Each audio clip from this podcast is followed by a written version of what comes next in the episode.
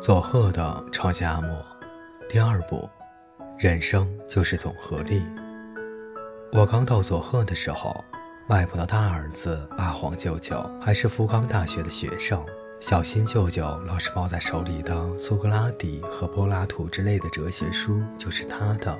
阿黄舅舅的脑子非常的聪明，而且。他加入了网球队，曾经参加过全国的运动会，真是个文武全才。阿黄舅舅偶尔回家时，手上总拿着棒球拍，一副很有出息的大学生模样，非常的潇洒。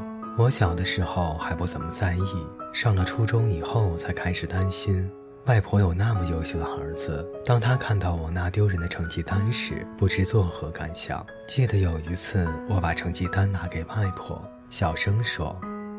对不起，都是一分或两分的。外婆一脸意外地看着我说：“不要紧，不要紧，这些加起来就有五分了。”啊，成绩也可以加起来吗？我惊讶地问。外婆断然回答：“人生啊，就是总和力。人生就是总和力。”我想，这大概也意味着，并非只有读书才是一切。因此，我颇能理解外婆说的这段话，并不是每个人都能成为了不起的人，有的人用头脑，也有人用劳力。社会啊，就是靠着总和力才成为社会的。有人像阿黄舅舅那样聪明，也有人像我一样不会读书。究竟哪个好，谁也不敢随便的下结论。如果能够理解这一点，因为书读得不好而自卑的小孩就会减少。如果读书不是自己的专长，就该考虑选择其他的路。可是现在的教育好像不太对劲，小学时不给五分制的清楚评分，只用不错、很不错的模糊的说法搪塞。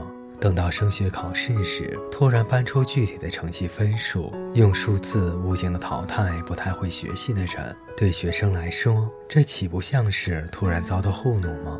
小时候不会读书的我，最讨厌发成绩单的时候。发成绩单的当天，现在发成绩单，叫到名字的人到前面来。老师宣布后，我的心便开始扑通扑通的乱跳。足立君，井上君。老师按照座位号开始叫名字。你很用功，算术要加油，佐佐木君，语文还要努力。老师跟每一个人说说话，把成绩单交给他们。拿到的学生等不及回到座位，就打开成绩单看。哎，真烂！哎呀，太好了！同学们边说边回到座位上。有人失望地趴在桌上，有人一直盯着成绩单看，咧着嘴笑个不停。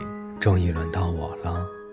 德永君，老师叫我，除了体育，其他都要加油啊！老师笑嘻嘻的把成绩单递给我，那应该是鼓励的话。可是尽管我脑筋再不灵，也还是觉得这样说有点奇怪。这虽然是意料中的结果，但我还是会忍不住的偷瞄成绩单好几眼，心里喜忧参半。这有什么不好呢？反复思考后，我似乎渐渐地明白了自己虽然不会读书，但是体育很棒的特质了。虽然有些小学运动会不鼓励竞争，而是提倡大家一起抵达目标，但那些学校不在我的讨论范围之内。学校就是社会的缩影，强壮的孩子作威作福，弱小的孩子受欺负，会读书的孩子得意洋洋。让不会读书的孩子展现特别的特长，不也很好吗？当然，他们毕竟还是孩子，老师仍然在一旁监督守护，不时的给予建议和指导。各位听众朋友，本节故事就为大家播讲完毕，我们下期再见。